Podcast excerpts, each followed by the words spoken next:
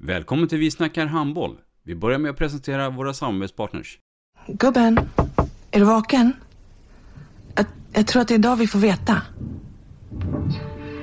Jag kom in! Mamma, jag kom in! Mamma, jag kom in! Jag kom in! Ah! Vi finns där du är när livet förändras. För alltid välkommen till Länsförsäkringar. Nej men, ska du ha t-shirt på dig? Du, det är ingen vanlig t-shirt. Det är en nya bollar till klubben t-shirt. Och så matchar den grillkryddorna vi ska använda. Hur då? Men det är ju alla ska med på klassresan grillkryddor. Stötta barn och unga. Shoppa på newbodyfamily.com. Länge leve föreningslivet!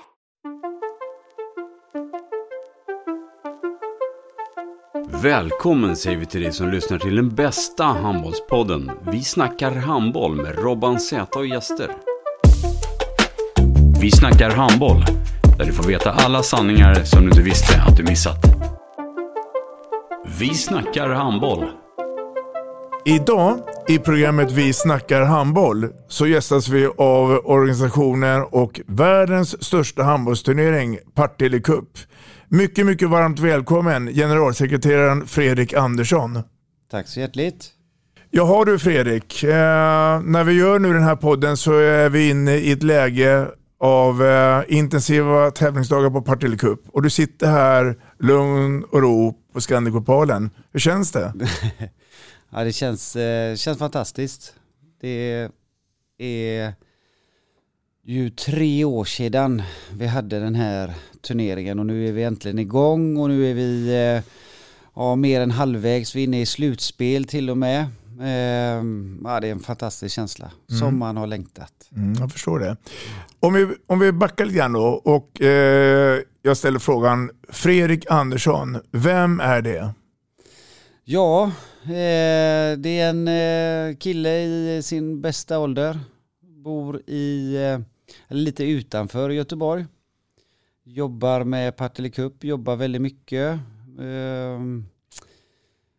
Ja, Idrottsnörd från början, ja, när du växte upp? Eller ja, hamnade på bananskal? Ja, eh, börja med både handboll och, och fotboll i ungdomsåldern. Spela handboll i, i Kärra. Tills jag var 13 någonting. Hade en tvillingsyster som var väldigt mycket bättre än mig i handboll. Mm. Så då blev det att jag fokuserade mer på fotbollen och spelade då med, med Häcken upp till B-laget. Eh, Fick inget A-lagskontrakt och gjorde några B-lagsmatcher bara. Gick ner och började spela fotboll då i division 3 och 4 med lite olika klubbar i, i Göteborg. Testade också på eh, Ultimate Frisbee och Mm. var över i eh, USA och spelade lag-VM där. Eh, spelat lite amerikansk fotboll. Eh, ja, försökt att hitta, hitta själva... Är du en typisk lagspelare historiskt eller, eller skulle det kunna blivit att du satsar ännu mer på en individuell sport? Nej, jag tror nog mer att jag är lagspelare faktiskt. Det är mycket roligare. Det är ju det som är hela, hela grejen tycker jag med idrott, att göra det tillsammans och hjälpas åt och eh, ja, gemenskapen har varit väldigt viktig för mig. Kanske viktigare än själva det idrottsliga och det kanske är därför man inte blir den här riktiga toppen heller. Nej. Om, vi backar tillbaka några år då. Jag, tänker på, det var ju skola och grundskola, gymnasium. Hur, hur, hur, gick tankarna där i livet då? Eh, visste du vad du ville då? Eller?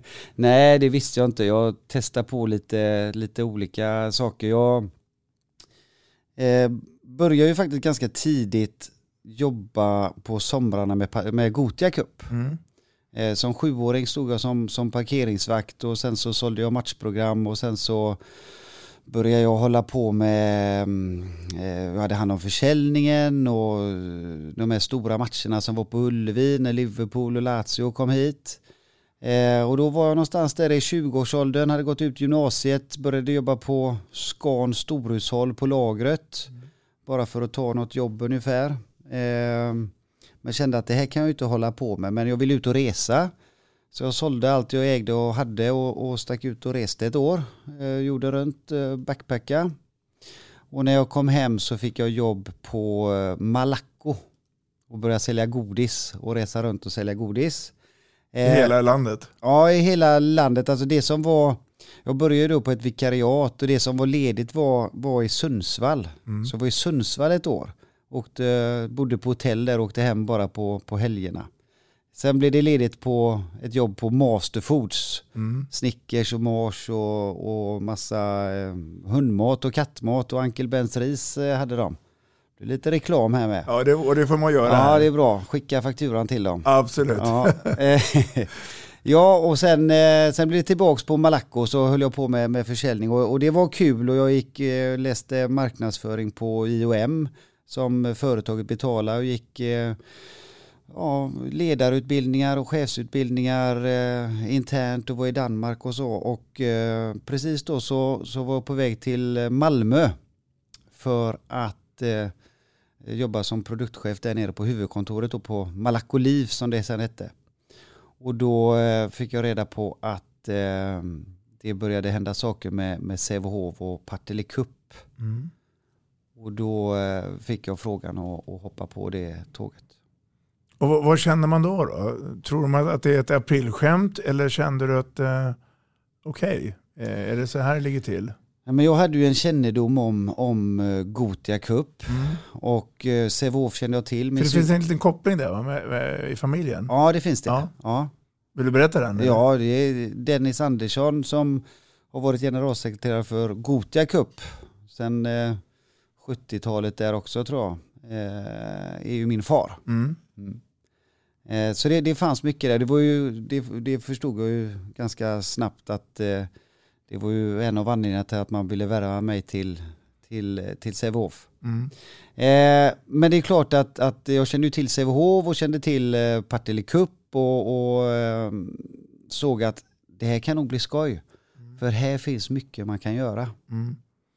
Men, men då är det en annan typ av försäljning. Alltså, jag tänker på karriären som du var tidigare som berättade om och sen nu komma in i, då, i Partille Cup sammanhanget här. Ja. För, för nu blir det väl mer att du hamnar också i en organisation med lite annorlunda tänk än vad det var tidigare. Var, var det en stor omställning då när, när du väl hamnade här? Ja det var det, men jag tror ju att det var en av fördelarna att ha varit ute i, i en annan verklighet mm. än, än, bara idrotten. Mm. Eh, där i, i, om du jobbar på ett stort företag och jobbar med marknadsföring så är det på ett helt annat sätt. Mm. Eh, och det försökte jag ju implementera. Mm, mm. Och då tar du beslutet att tacka ja till eh, organisationen Partille Cup. Vad, vad, vad, är det första man gör då, då när man väl har sagt att okej, okay, ja, vi kör? ja, nu i efterhand kanske inte jag hade gjort eh, allt precis så som, som jag gjorde. Man vill ju eh, börja styra och ställa tidigt där och hade många idéer och det tog väl ett eller två år. Man fick gå på lite nitar innan Eh, man börjar se att det funkar faktiskt och att eh, de människorna i organisationen började lita på, mm. man börjar jobba mer tillsammans och man börjar titta mer framåt i tiden, mer visionärt för att vi skall, inte bara nästa turnering och nästa turnering. Och där följer ju faktiskt organisationen med ganska snabbt för att innan var det ju så att hela Sävehof jobbade ju också med Partille Cup. Mm. Men det var ju först vid eh, sista matchen ungefär när eh, serien hade slutat i maj där så började mm. man jobba med turneringen. Mm. Det är bara en månad innan. Mm. Eh, så då började det bli en, en mer eh, dedikerad Partille Cup-organisation som jobbade bara med turneringen. Mm. Vilket jag tror varit bra för både Sävehof och, och Partille Cup där man kan koncentrera sig på en sak och jobba långsiktigt och man får tid till att reflektera och göra strategier både, både för Sävehof och Partille mm. När du berättar det här så får jag lite likheter med Svenska Handbollförbundet och Svenska Handbollslandslaget AB. Mm. Att de jobbar ju åt samma mål men de jobbar med två olika saker. Mm. Lite grann här också. Ja. Um, det är intressant. Um, man pratar också om växtverk. Ja. Har, har, har, du känt det att eh, Sävehof och Partille Cup hade det eller haft? Det var ju i den perioden när jag började där att eh, man var eh, begränsad i Partille. Det fanns inte mer utrymme för fler planer och fler skolor. Vilket gjorde att blickarna var ju ganska snabbt då på, på Göteborg och på hur Gothia hade gjort. Mm. Så att 2003 eh, testas väl det hälften hälften. Hälften mm. var i Partille och hälften i Göteborg. Och då var det på Heden i första hand? Då var det på Heden. Ja, och så åkte man buss mellan eh, buss emellan och det blir ju ganska många transporter där och det funkar bra i Göteborg och i Göteborg kunde man växa så 2004 så flyttades hela Partille Cup från Partille kommun in till Göteborg med Heden som bas då. Ja, och det togs emot med blandade känslor så här i efterhand. Alltså de här äkta Partilleborna saknade det?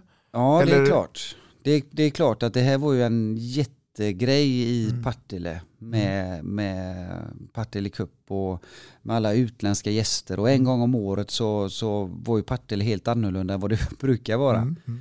Eh, men eh, samtidigt så var ju det också en förutsättning för att Sävehof ska kunna må bra och Sävehof ska kunna fortsätta att utvecklas och Sävehofs verksamhet där med, med ungdomar överallt och i skolor och, och sådär är ju under hela året och är det viktigaste. Mm. Partille kommun, mm. hade de för när du berättar det så får man en ganska klar förståelse varför man gjorde det här. Men när ni berättar för Partille kommun att vi tänker flytta över verksamheten till Göteborgs stad. Eh, förstod de direkt då eller tyckte de att det här var inget bra? För det är ändå en viktig samarbetspartner, kommunen. Ja, absolut. Jag, jag tror att den, eh, alltså jag tror att Partille kommun, jag tror inte man kan ha en bättre kommun än, än Partille kommun mm. när man är eh, en förening som, som Sävehof. För jag tror att det har varit en väldigt stor förståelse där. Mm. Eh, och det var eh, klart att det är blandade känslor men, men i, i dialog och i när man förklarar så, så var det ganska självklart att så här måste det bli för framtiden. Om man vill ta ett steg till, ja. vilket eh, alla vill. Ja, och hade inte Sävehof gjort det så hade ju inte Sävehof kunnat utvecklas på samma Nej. sätt heller. Nej. Nej, det är rätt. Då är vi här, mitt i smeten, mitt mm. i Göteborg. Ja. Eh, och sen så har vi då haft några år och sen så har vi haft det här satans corona. Ja. Ska vi ta oss igenom det då? Alltså, vad, vad, vad gick dina tankar och, och, organisationens tankar när det här beskedet kom? Att sorry, det, det, nu blir det inget spel. Ja, det var, det var tufft. Vi hade haft ett par bra år innan och, och eh, känt att nu är det dags att eh, växla upp mm. med Partille Cup. Vi, eh, vi har ju inte velat växa alldeles för fort utan i en långsam takt. Men tillväxt har ändå varit viktigt som ett kvitto på att man gör någonting bra. Eh, 2018 var ett bra år, 2019 var ett jubileumsår, 50 turneringen. Mm. Internationella handbollsförbundet hade sin kongress, kongress. till och med mm. som man bytte datum på och, och hade den här. Eh, allt var perfekt, över 1400 lag var med, 52 nationer. Jättebra turnering. Eh, 2020 anmälningarna började rulla in, vi skulle gå mot ytterligare ett rekord och så kommer pandemin. Mm och bara slår undan fötterna. Och först ville man ju inte inse att det, det var sant, men ju längre tiden gick så, så insåg vi ganska tidigt att det här kommer inte att gå. Eh, samtidigt så eh, går ju världen också i olika faser. När vi insåg att det här kommer inte gå så kunde vi inte gå ut och säga något för att det skulle inte tas emot på rätt sätt mm. i andra delar av, av världen som inte förstod att det var, var pandemin. Så att vi, vi väntade ett litet tag och, och gjorde vad vi kunde men sen, sen fanns det ingen återvändo och då fick vi ställa in för Man första försökte, gången. Försökte ni hitta andra varianter att, äh, för att kunna överlista den här munskydds... Ja, i början försökte vi med allting och det var olika, olika varianter och så. Men första året där 2019, då, då var det som det var. Eller 20, 20. 20. Mm. Så, så gick det inte. Det, det, var... Och i takt då med andra stora arrangemang eh, började säga vi, vi lägger OVS ner. och så. Så, ja, så kände ja. ni också kanske också, ja då måste vi också göra det. Ja, jo, jo, absolut. Ja. Absolut. Mm, mm. Eh, 2019 var ju ett fantastiskt eh, arrangemang och det var rekord när det gäller lager det. Mm. Um, och du var inne på att 2020 hade kunnat blivit ännu, ännu större. Yep. Hur stort kan det bli egentligen då? Ska vi dra oss lite siffror om, om du vill det? Så, ja. Ja, um, vad, vad, finns det någon maxtag när det gäller antal uh, spelare, nationer och lag? Eller... Nej, det är inget som vi har satt att det här mm. är max. Men det är klart att man får ju se det på, på, på en tillväxt då, att det går inte att växa för snabbt. Det kommer vi inte hinna med. Eh, vi ska ha funktionärer som, som klarar av det. Vi ska ha boende, vi ska ha planer och det tar tid att bygga upp så att vi, det, det får ske i en långsam takt. Och samtidigt då så ska infrastrukturen hänga med också då. Ja. Eh, och jag menar, den korta tiden man har varit ute nu i centrala Göteborg och lite omgivning så byggs det ju kors och tvärs. Vägar grävs upp och det byggs nya hus och hej och hå. Eh, och det ska också kanske anpassas Mm. till det hela. Ja, så är det. Ja, eh, in- intressant där då. Eh, men men, men eh, idag är ju sätet då centrala Göteborg och sen är det lite ut, ytterkanten. Är det det du menar på att ska turneringen växa så får vi också växa som en blomma? Alltså blomman blir större och större. Ja. Eh, Heden är ju basen och så har vi, vi får ju plats med sex handbollsplaner på en fotbollsplan. Mm. Och fotbollsplaner finns det gott om i Göteborg. Mm. Vi kan växa i Mölndal, vi kan växa i Hisingen. Så planer kommer inte vara något problem. Skolor kommer på sikt bli en begränsning. Mm. Det börjar redan bli en begränsning i, i skolor för att när du bor på en skola så måste det vara speciella klassrum. De måste vara brandskyddade, det ska vara riktad ventilation så att allt det ska vara godkänt. Eh, och det är ett litet problem nu när man bygger nya skolor. Mm. Att man inte alltid gör dem så att de även kan bli godkända för inkvartering. Mm. Mm. Och många vill ju bo i skolor fortfarande. Många väljer också att bo på hotell. Ja. Um, hur, hur, alltså, om vi kommer in i den diskussionen då med, med just det här med eh, Göteborgs stad och eh, hotellen. Ehm, funkar det så då att ni måste boka upp alla rummen ett par år i, i förväg? Eller är det så då att eh, eh, ja, har man tur så finns det ledigt och har man otur så är det Nej, vi, Fullt. ja, med, med hotellen då så försöker vi skriva treårsavtal med, med hotellen och då, då köper ju vi x antal rum mm, på de olika hotellen och kedjorna. mm, Och så är det vi som förvaltar och, och säljer dem vidare till lagen då. mm. Om vi går tillbaka till din, din roll där nu när du kom in i organisationen så har ju du misstänker byggt upp ett eget lag och organisation. Och det jobbas rätt friskt med antal utövare i själva organisationen. Kan du beskriva och berätta lite grann hur och vilka delar som du har nyckelpersoner i, i organisationen? Och hur jobbar ni från att turneringen tar slut till att turneringen återstar, återuppstartar året därpå? Ja. Nu, eh, nu har vi ju sedan i september ett samarbete med Gotia Cup där vi har skapat en gemensam evenemangsorganisation. Mm. Eh, Så tidigare så hade ju vi ungefär två liknande organisationer. Eh, Och så kände vi då att eh, här gör vi exakt samma saker. Ja. Varför inte göra det tillsammans? Eh, Så det gör vi nu. Och så nu har organisationen dessutom då blivit mycket större sett till fast anställda. Så att nu, nu är det en organisation där eh, vi har en som är tävlingsledare, en som är turneringsledare eh, och en som ansvarar för eh, uppbyggnad av eh, Heden Center, planer, försäljning. Vi har en eh, administrativ avdelning. Eh, vi har också en eh, inhousebyrå som vi arbetar med tillsammans som också är intern. Eh, partnerförsäljning. Eh, ja, så det och, och den gruppen människor eh, gör ju inte det här på sin fritid. De är anställda. De är jobbar anställda. Ja. de är anställda. Så, de, de, så att, eh, det är ett eget paraply kontra Sävehof då, för, Japp. för de sköter.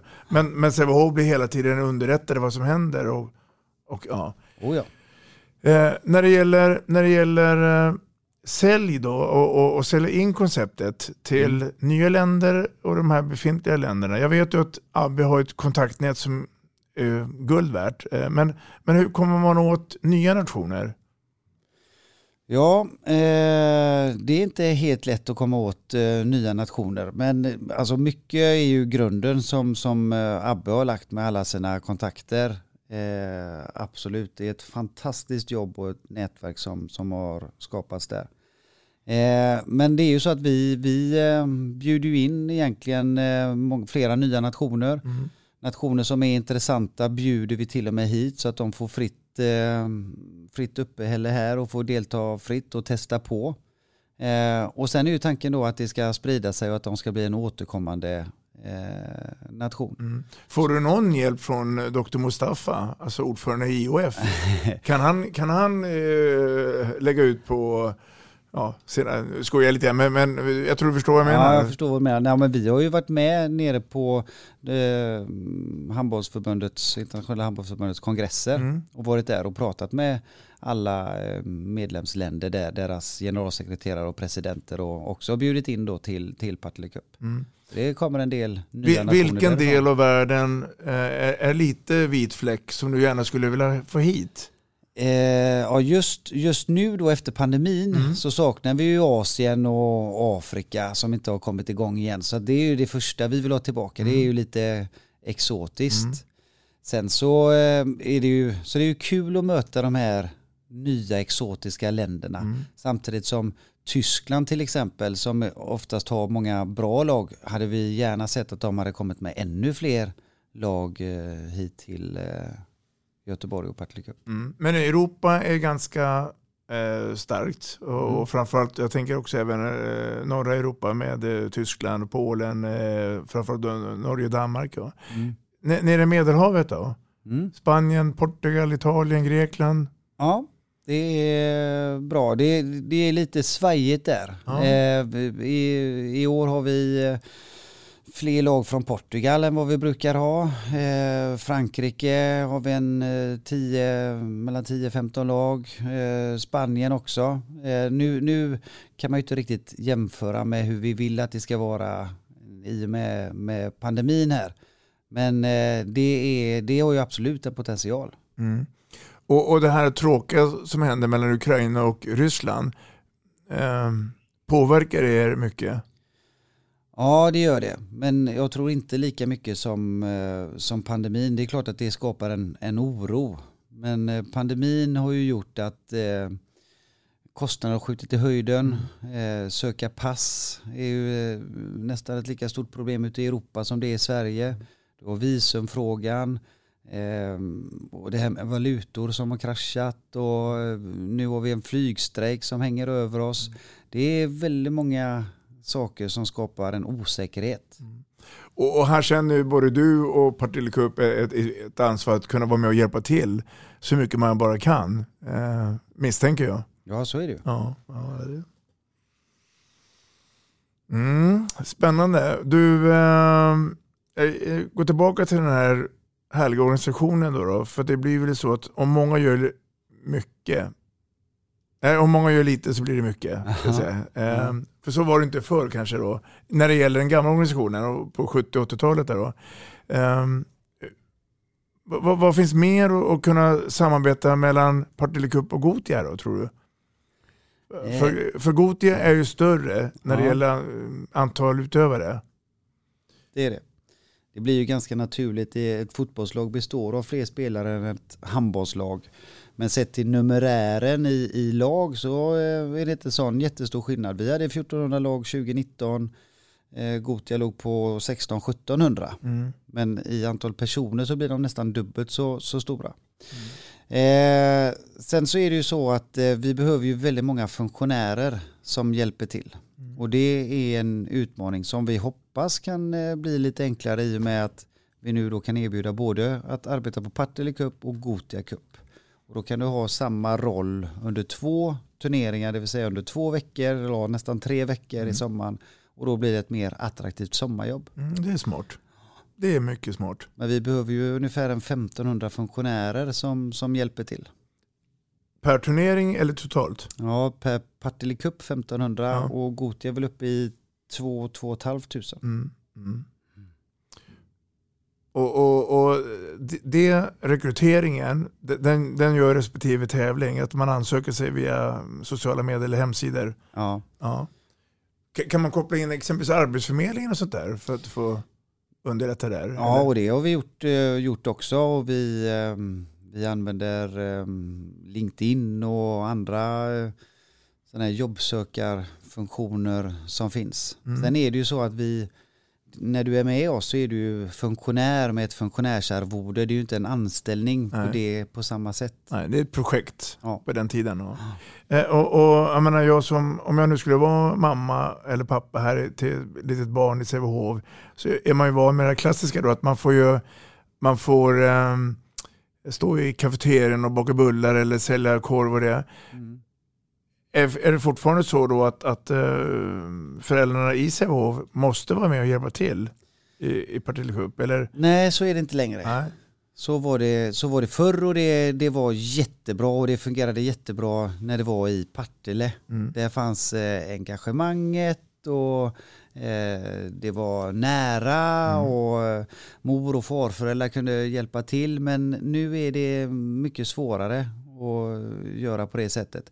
När vi flyttade in till Göteborg också så blir det ju så att vi flyttar in i ett annat system, en annan kommun eh, och, och tiden har gått och regler har ändrats. Så att om du ska jobba med till exempel maten hos oss så måste du ha gått en miljö och hälsautbildning. Eh, och det måste du ha gjort för att kunna jobba där. Och när vi hade föräldrar så gick de in och gjorde sina pass. Så de jobbade fyra timmar och så sen var de klara. Idag kan du inte göra det för att kan ta en utbildning och så fyra timmar och sen en utbildning och så fyra timmar. Det, det fungerar inte. Mm, mm. Nu när vi är inne i podden här så pågår ju då Partille Cup. Som generalsekreterare när turneringen börjar kan man bara sitta som du gör nu med armarna kors och bara vila. Eller hur, hur fungerar din roll i samband med den här veckan? Ja, nej, nu kan jag sitta här för att det är eh, slutspelet och vi har kommit igång. I början är det lite, eh, då allt sätter ju igång pang. Vi förbereder oss i ett år och vi har våra listor och checklistor och möten och dubbelkontroller och så. Men sen så händer det ju alltid saker. Och det är de sakerna när det händer oförutsedda saker. Det är då jag egentligen kommer in. Mm. Är, är du en kontrollfreak att vill ha koll på allting eller känner du ändå att nu har vi delegerat det och nu sköter respektive enhet sin, sin roll? Eh, eller får du åka runt och släcka bränder? Nej, ja, nej, kontroll eh, det vill jag ha. Eh, och jag vill veta vad som händer och sker. Eh, men jag, jag litar på organisationen och jag får ju rapporter hela tiden. Så ju, under veckan så är det det jag gör egentligen. Jag får rapporter, hur står det till där och vi har avstämningsmöten eh, olika tider på dygnet med olika avdelningar. Så att eh, man har hela tiden koll på, på läget. Är, är det någonting du går och oroar dig för när, när turneringen börjar? Eh, Oh ja. ja. Eh. Det kan vara allt från att lilla Lisa blir, blir bestulen på sin mobiltelefon till att eh, eh, målet eh, har gått sönder eller... Ja, vädret. Ja.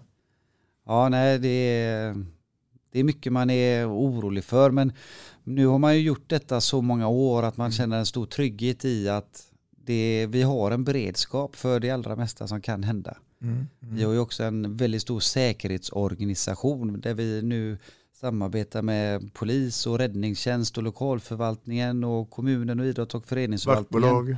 Vaktbolag. Så att det, det är ju eh, möten varje dag med dem för att stämma av vad som, vad som har skett. Mm. Och också en eh, samordning ifall någonting skulle inträffa så vet vi precis vilka det är som ska träffas och var vi ska träffas och i olika situationer.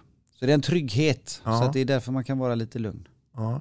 En, en annan eh, och det är ju maten. Mm. Det är ju inte bara svenskar som ska äta. Nej. Vi har ju alla andra nationaliteter och Ja, kocken, eller köksmästaren som det heter så fint numera. ja. Eh, hur, hur, hur tänker man här då? Alltså, är det så att maten ska passa alla och sen är det en himla massa olika maträtter som serveras? ja, det blir ju så att man försöker ju anpassa sig efter att hitta en rätt som passar de allra, allra flesta. Mm. Så att eh, då väljer vi bort vissa råvaror så att eh, det inte förekommer några religiösa hinder för att äta maten. För det, man vill inte hålla på och laga olika rätter. Det är ju extremt många eh, rätter som ska tillagas. Så kommer vi på det andra, hållbarhet, miljötänk. Ja. Hur tänker Partille här? Ja, vi, det, det är ju någonting som vi har jobbat med länge och någonting vi fortsätter jobba med och någonting som vi också kommer att eh, presentera nu eh, i, i framtiden med hela vårt hållbarhetsarbete. Mm. Mm. Eh, Men det, det är viktigt och det har vi med oss hela tiden. just när det gäller maträtter och så så är det också, eh, vi har ju blivit väldigt duktiga på att veta hur mycket mat som går åt. Mm. Så att det finns ju listor och tabeller på ja, hur många gram eh, portion varje person äter och säger vi att ska äta eh, 10 000 personer så vet vi att 10 000 personer kommer inte att äta utan det är så här många och är det det här vädret ja då kommer det öka då får vi öka upp lite grann och ha en beredskap på det. Så där är vi väldigt duktiga just med mat och Mm. matsvinn. 2022 är vi nu. Om eh, vi vill tro nu att du Fredrik är med här nu ett antal år till, vi säger 5-10 år. Vad tror du har hänt med Partille Cup då? Eh, om 10-15 år då ligger vi på 16-1700 lag från eh, 60 nationer. Mm. Det är bra det. Ja. Det är väldigt bra.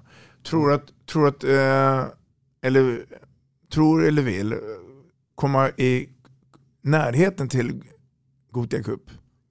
Absolut. Jag skulle vilja säga att vi är större än Partille Cup. Idag sett till marknaden.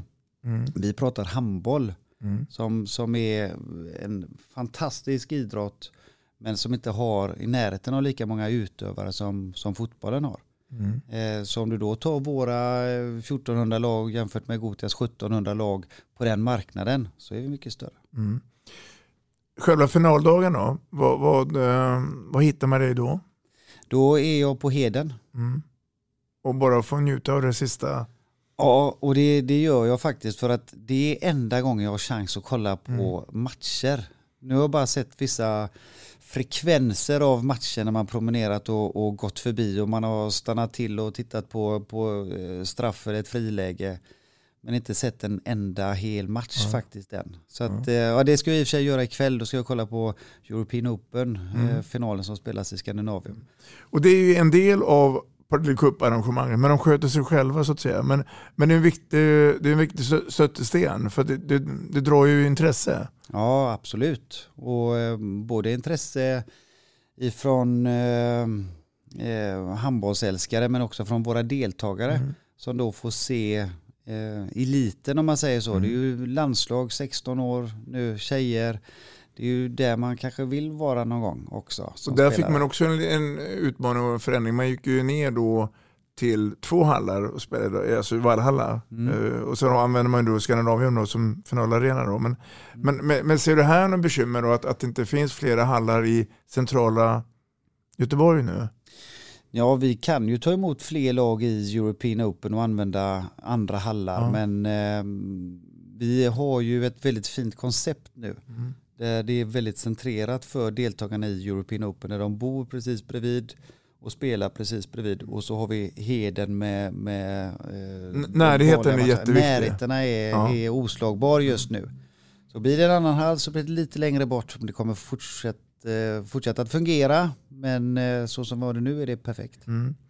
Ehm, när nu sista signalen har ljudit eh, Mm. och Partille Cup är över eh, och så kommer en ny vardag. Ehm, hur, hur, hur, eh, hur, vad händer då? Alltså, det blir en någon form av sammanfattning. Och, och när börjar projektet för nästa år? Ja, projektet för nästa år har redan börjat. Ja, jag förstod det. Det är ju så här att eh, man går runt och jag har ju med mig en, en eh, anteckningsbok här som du kanske ser och där skriver jag ju ner allt jag tänker på, Mm. allt jag ser och den ska ju sammanställas och det är ju saker för, för nästa år. Mm, mm.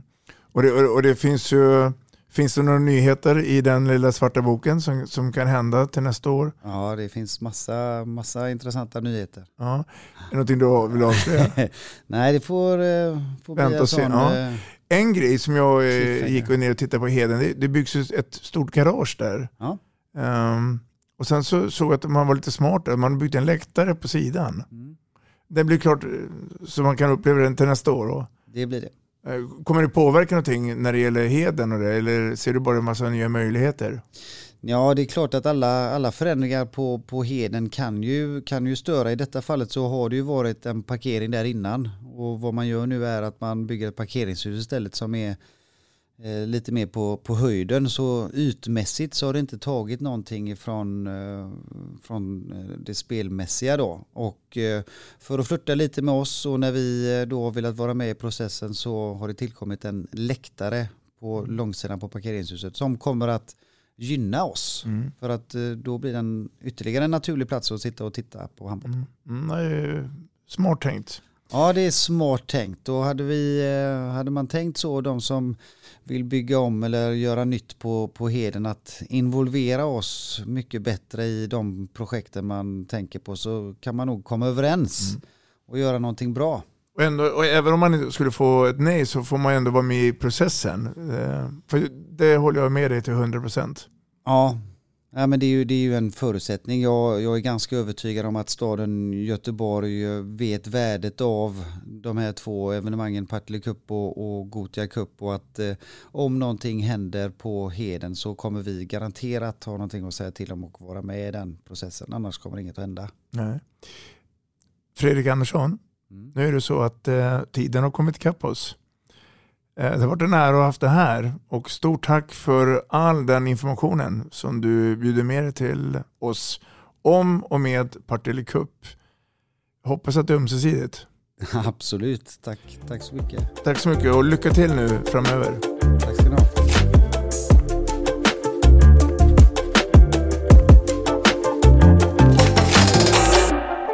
Vi snackar handboll, där du får veta alla sanningar som du inte visste att du missat. Vi snackar handboll. Vi snackar handboll produceras av produktionsbolaget High On Experience, från vision till passion. Ett avslutande tack till våra samarbetspartners. Hallå! Kommer ni eller? Ja, ja. Har du sett mina ankelsockar? De här? Nej, nej, jag menar skridskoslip till juniorlaget Ankelsockarna. Ja, men kolla bredvid träningsläger med handbollstjejerna-t-shirtarna. Stötta barn och unga. Shoppa på newbodyfamily.com. Länge leve föreningslivet! Gubben, är du vaken? Jag, jag tror att det är idag vi får veta. Jag kom in! Mamma, jag kom in! Mamma, jag kom in! Jag kom in! Ah! Vi finns där du är när livet förändras. För alltid välkommen till Länsförsäkringar.